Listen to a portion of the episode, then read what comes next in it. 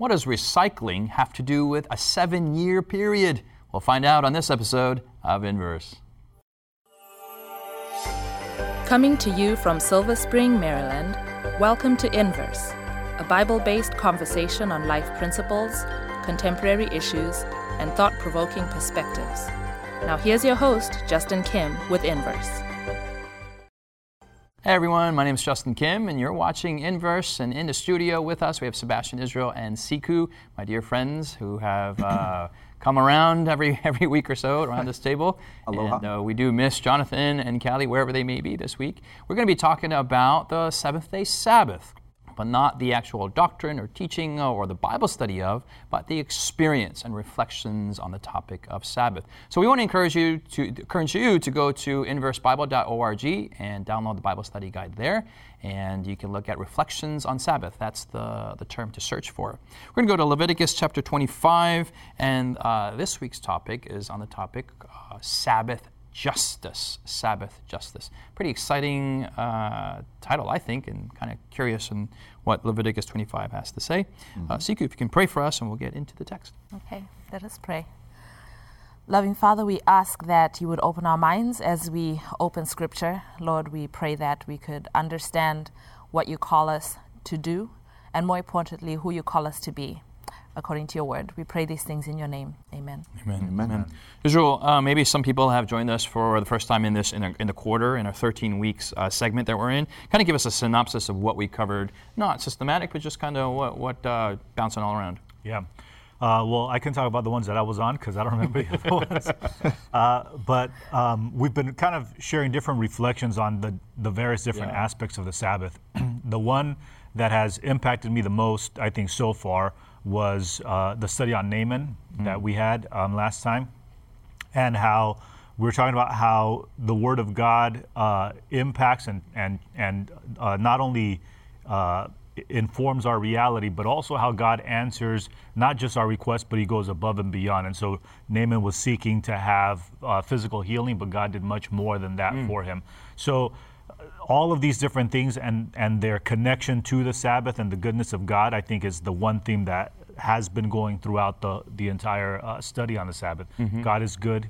And because of that, he gives us the greatest gift, which is the gift of the Sabbath rest. Amen. Amen. Amen. There's other things that we talked about Sabbath. We talked about experience of Sabbath of creation, uh, being founded on salvation. Mm-hmm. And then we're going to talk about last day events that Sabbath is linked to. Yep. Uh, what else? We, we've covered kind of the whole. Hebrews whole, 11, yeah. entering Hebrews into 11. his rest. Hebrews 4 is what I remember. Sorry, Hebrews 4. Sorry. it's good. It's good.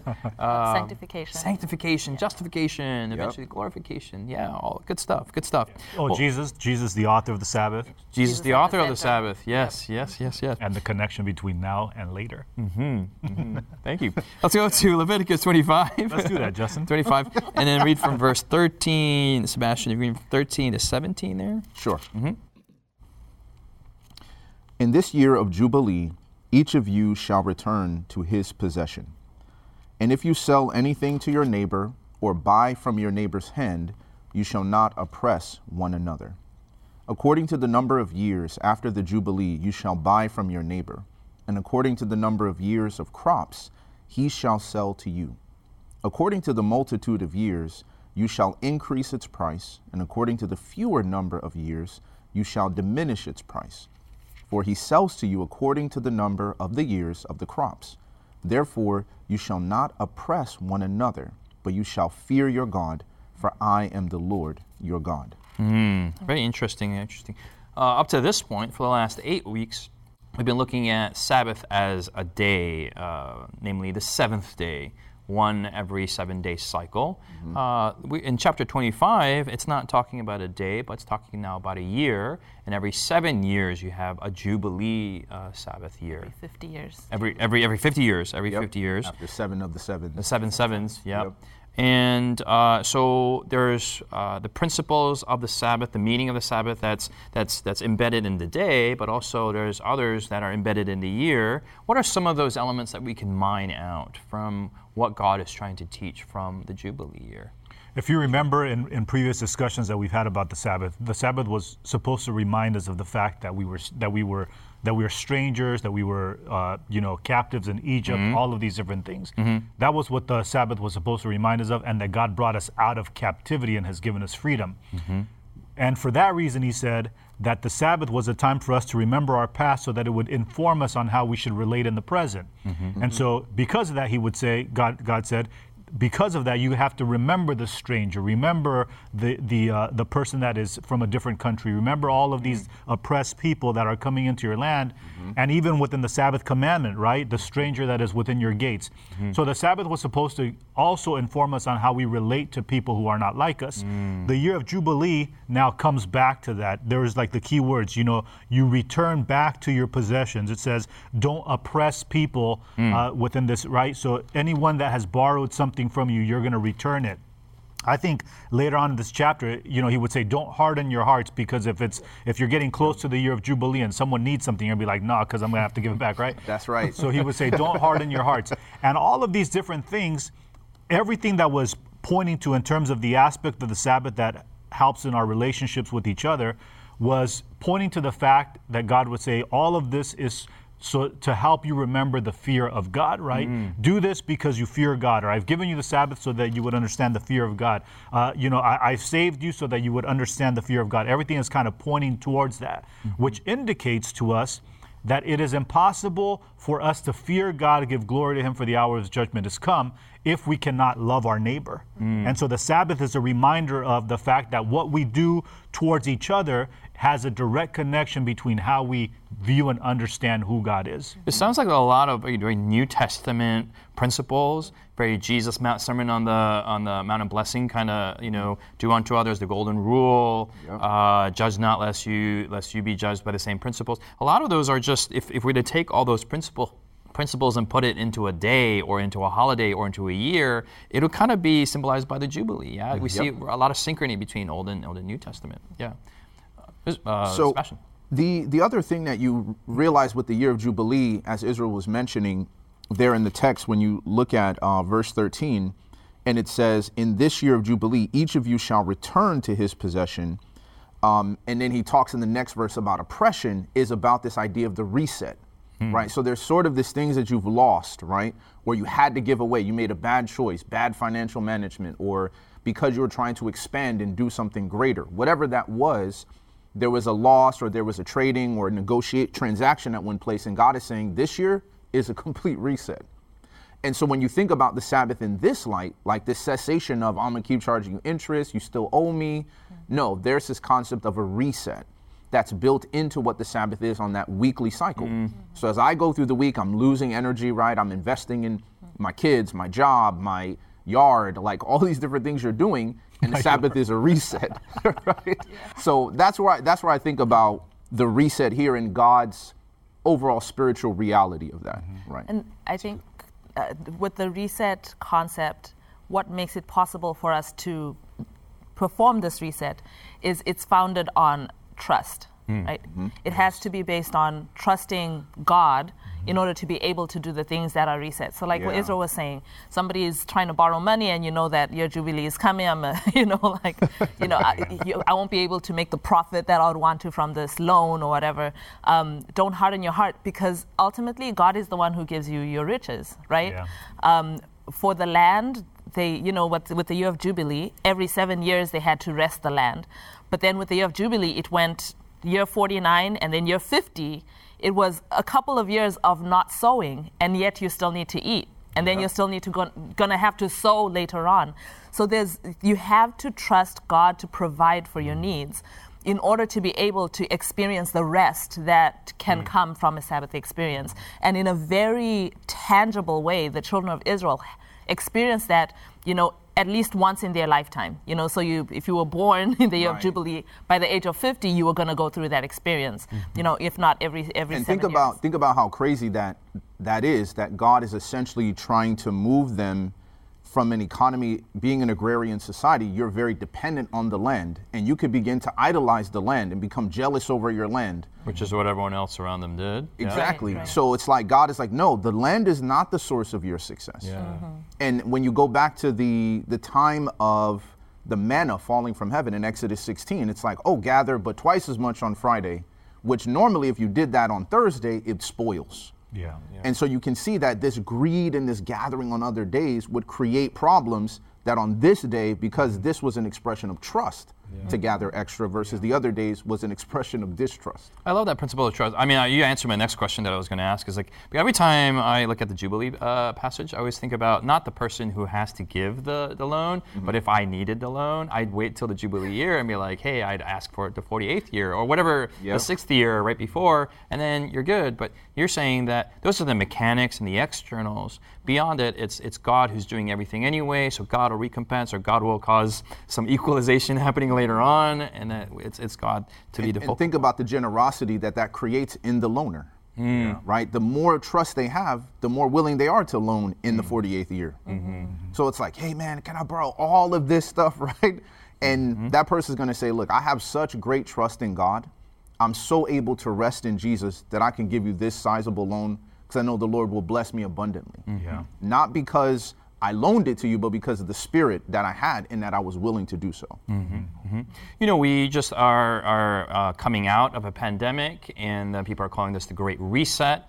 Are there are there parallels here? We know that God didn't cause the pandemic so that we would, celebrate a jubilee, Right. but there are some parallels, aren't there? Uh, the the world has rested for about two years. There's dolphins that are seen in Venice, and there's the the, the, the, the, the forest animals are coming back. There's these cool things that even the earth is giving us evidence of. What are things that that, that we, we've learned lessons learned lessons learned from the great great restart that have parallel to the to the jubilee? I think for me personally, I've realized, you know, be, prior to the pandemic, I was thinking, I have to be at these meetings, I have to be at these appointments, I have hmm. to travel to this place, they need me over here. And all of these different things were things that, because I, I was in a zone, I felt like I had to be there at all of these. Now, after not being in those places or, or in those meetings for you know some time, you start realizing actually I'm I'm, I'm very dispensable, right? Mm-hmm. People don't need me uh-huh. either. Even even e- I, they don't need me as much as they think, and they don't need me as much as I think. I'm not mm. as important as I think I am, mm-hmm. and that has helped in my uh, personal experience with the understanding of who I am. Mm-hmm. Special. I was going to add the fact that during this time has also created a refocus on what true happiness and mm-hmm. meaning is, which is relationships, right? You stayed home, your kids couldn't go to school, so now you have to stay with those people, that nuclear family. And this for me was a critical element that this great reset kind of created. Say, hey, we need to refocus on not going to the movies and shopping and all of these things, but spending time with these people who, if these were your last moments, those are the individuals that you would be most focused upon. Yeah. Sebastian, hold that thought. We don't have to take a great reset, but we do have to pause right now. So stay with us after the break. Has Inverse been a blessing to you? Do you have questions, comments, or feedback you'd like to leave us? Find us on social media by searching Inverse Bible on Facebook, Twitter, Instagram, or YouTube. While there, join us, like us, heart us, thumbs up us. Our handle again is Inverse Bible, no spaces. Now, back to the discussion. Welcome back. What are lessons that you have learned from the Great Reset, from the pandemic? There are some horrible things that happen around the world, but there are also some good things that people have experienced within their families or work or personal lives. And perhaps these are lessons that God intended for us to learn during the Jubilee years and the Sabbath years, just to take a break from the big things in life. Uh, we'd love to hear from you on social media. Our handle is Inverse Bible on all the platforms, and let us know what you think. Sebastian, what are other lessons that we've gotten from the Great Reset? when you build off of the the things that Israel said about I'm not I'm dispensable in these meetings or what I was referring to before the break about relationships this comes down to that stewardship principle as well which is am I managing the things that God has entrusted to me really well and the pandemic really highlighted the fact that there's certain things we're not managing well and in a personal way right so I think about the fact that now that I am home with my kids people are realizing man this is what my teach the teachers of my kids go through having to engage my kid for eight hours a day and was I being a good steward over that relationship? Yeah. Where I'm, I'm going at the teacher, why are you saying this about my son? But now that my son is home, it's like, oh yeah, okay, I want that same energy. That's what every teacher is like. Yeah, how is it? You like it? it's like Go back to school. like correct. When are we gonna They're open like, up the please, please, you're gonna wear five masks, you know, the shield, but you're going to school. And so I think the steward over those relationships, as well as your family, as well as your body, your health, and your time. Yeah. And, I- and I feel as if with the year of Jubilee, it was also a reminder to them that these things belong to me. I can prosper them, I can take them away, and you need to properly manage the things that do not belong to you. Yeah. And so knowing that is a critical principle that the Sabbath and the Jubilee year remind us is that this isn't mine. This belongs to the Creator, and I need to handle it according to His plan and purpose. I love, what- I love what you said. uh, so that, that, that we're forced to stop and think about what things are important to us. You know that, hap- that we should do that once a week for Sabbath. Yeah. But there are some times that that weekly cycle is a little too too micro, and then so we have the seven years to help out with the macro trajectory of our lives Yeah. to kind of stop and reassess what is really important. And you see that happening in society. Every sector of society is like, is it really important? Do we have to go to all those meetings? Is uh, do we have to think of education this way? Do we have to think of work this way? And I mean, it, it, it opens up so many possibilities, and, and to find out what's really important in our lives. Sure. Uh, something that Sebastian said struck me because it's found in verse 23. It says, uh, Jesus or God chapter 25, verse 23. Yeah. Okay. It says, "The land shall not be sold permanently, for the land is mine. For you were strangers and sojourners with me." And and it it's I think it's critical, and I'm glad that you brought that out, Sebastian, that we remember uh, and that we set aside time for remembering that what we have is not our own, and. And, and it's a natural tendency, whether we're Christian, whether we, we're committed Christians or not, the natural tendency is always to drift away, right? It's just, Yep. it's it's easy to drift. That's the easiest thing to do. And unless you're mm-hmm. struggling, you're drifting. Unless you're trying to remain, you're drifting away. And this, like you said, it say, happens. that, say that again. Say that again. Say that again. I forgot what I said. Unless you're Unless you're struggling, struggling, you're You're drifting. All right. that's right. Amen. I got you. bro. Good. Good. That's what I said. Good. Good Viva stuff. la Good Mexico. Could you write that down? Let me write that down. All right. So, and so I think the the, the fact that God gives us uh, a weekly time to reset, it helps us to remind ourselves because if you think about it, the fact that we forget that everything that we are and everything that we own belongs to God, that is the number one reason why we are greedy. Right, mm-hmm. because we think it's ours. Yep. If we're managing someone else's assets, it's it's easy for us not to be greedy mm-hmm. right? When we're managing budgets for our companies or whatever, oh yeah, we're very liberal. Let's go out to eat. Let me, t- you know, what do you need, right? But the moment I have to pay for something out of my own pocket, That's right. Do we really need to eat? Right. Didn't you eat breakfast today, right? We're doing So- family style. Yeah, yeah. Everybody pay for yourself. And so, and so, I think that the purpose of the Sabbath, in reminding us that everything that we have and own is God's, it inspires in us a spirit of generosity. it right. Inspires in us, or it eliminates greed from our lives, and it helps us to remember that everything that we possess and everything that we are belongs to God. I love that generosity. We have trust. We have priorities. Siku. Let's say uh, verse 23, what it, what it conjures up in my mind, um, not just the, the things that we possess, but even things that we don't typically think of as possessing, but our stewardship over the earth. Yeah. You know, so he says that the land is mine, so Ah, yeah. the earth belongs to God. So the way that we treat natural resources, um, the way that we engage with the environment, realizing that this is a trust that's given to us by God, and I may not technically own all the land in the world, Yeah. but God owns it, and my responsibility to God is to be a good steward of the earth, like so to be an environmentalist, so to speak, which is uh, really really crazy because. Um, there's a sector of Christianity that struggles with environmentalism because the earth is going to burn, right? All of this is going to burn. But that environmentalism doesn't come from um, a selfishness. Like it's not because, oh, we need the earth, therefore we must preserve it, Right. which may be an to extend athe- our living as long as possible. Exactly, which is kind of an atheistic perspective. But our environmentalism comes from our theism because we are accountable to God. Therefore, we must take care of His earth. And think mm-hmm. about what that what that's ultimately saying, right? When we take that position, well, it's going to burn anyway.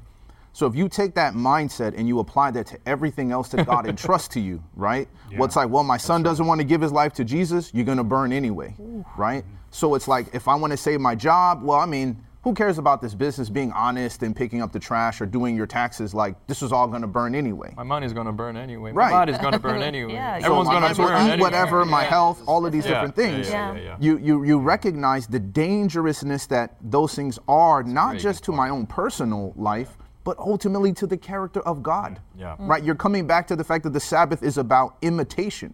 I rested, so you rest. I'm a good steward over what's mine. See how I provide for you. See how I'm generous to you. See how I make my sun shine upon the good and the evil. Why would you do anything less? Yeah. Yes. when the whole idea of keeping the Sabbath is to imitate him and to reveal his character. Yes. And that's why I think the, the justice component of our, our, our title lesson today, as well as what Siku is driving at. It's like we're going to say this about certain things, which shows we pick and choose. Yeah. What we really don't want to do, what we really don't want to be good stewards of, oh, yeah, that's going to burn.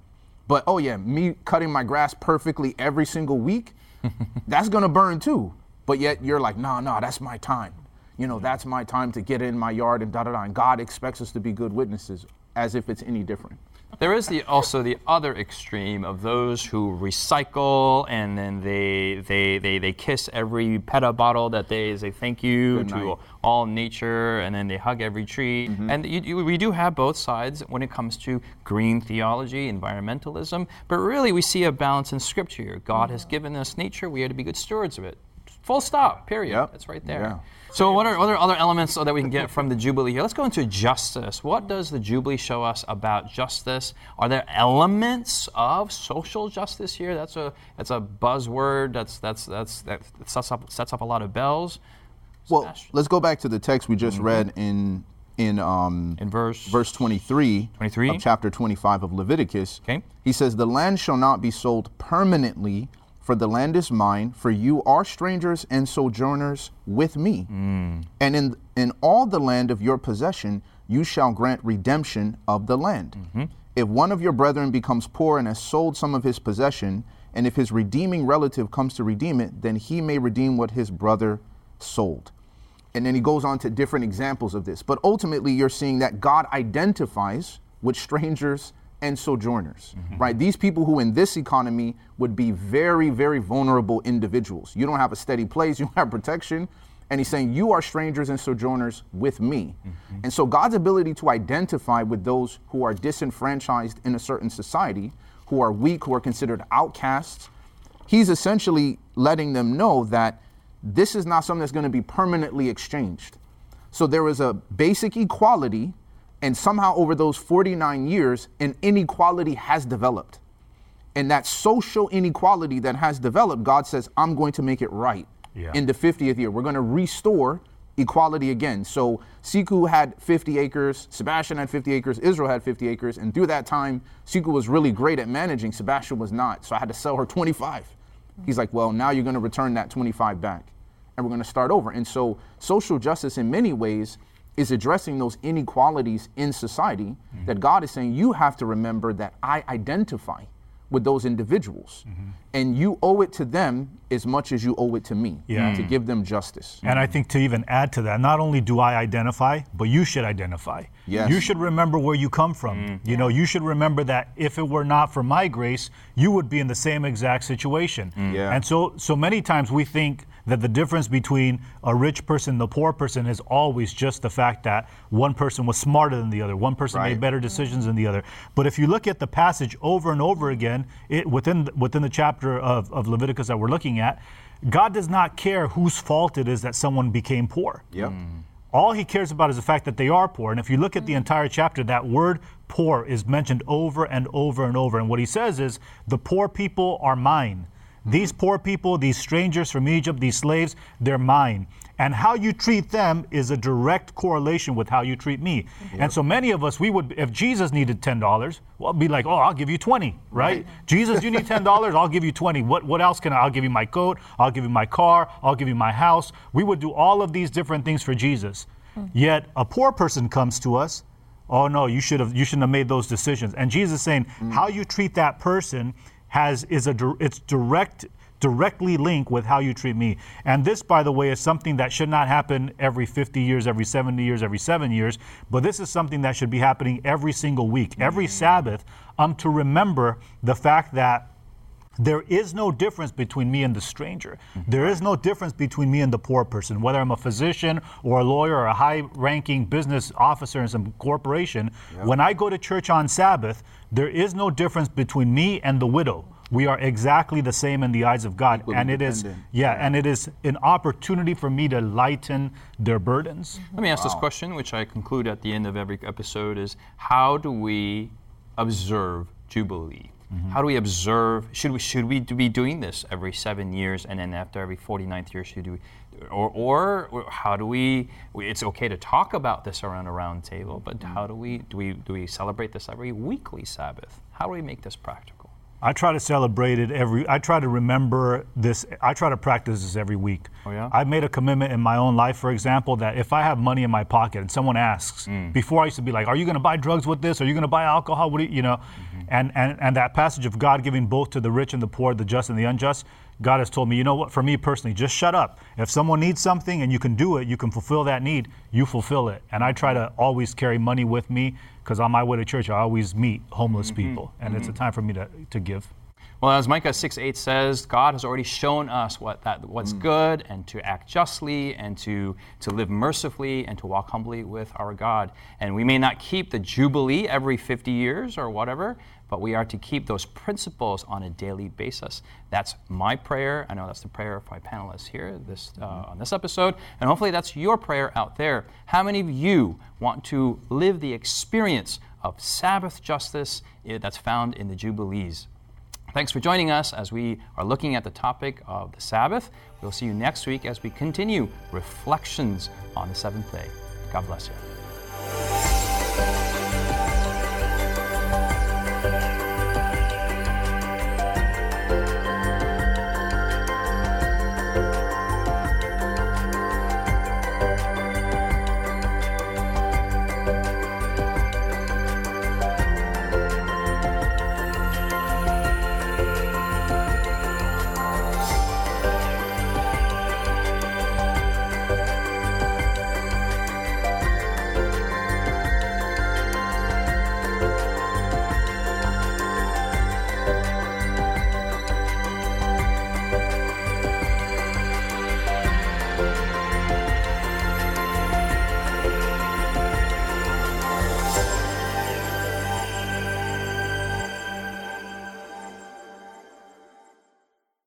You've been listening to Inverse, a Bible based conversation with Callie Williams, Israel Ramos, Jonathan Walter, Sebastian Braxton, Siku Dako, and your host, Justin Kim.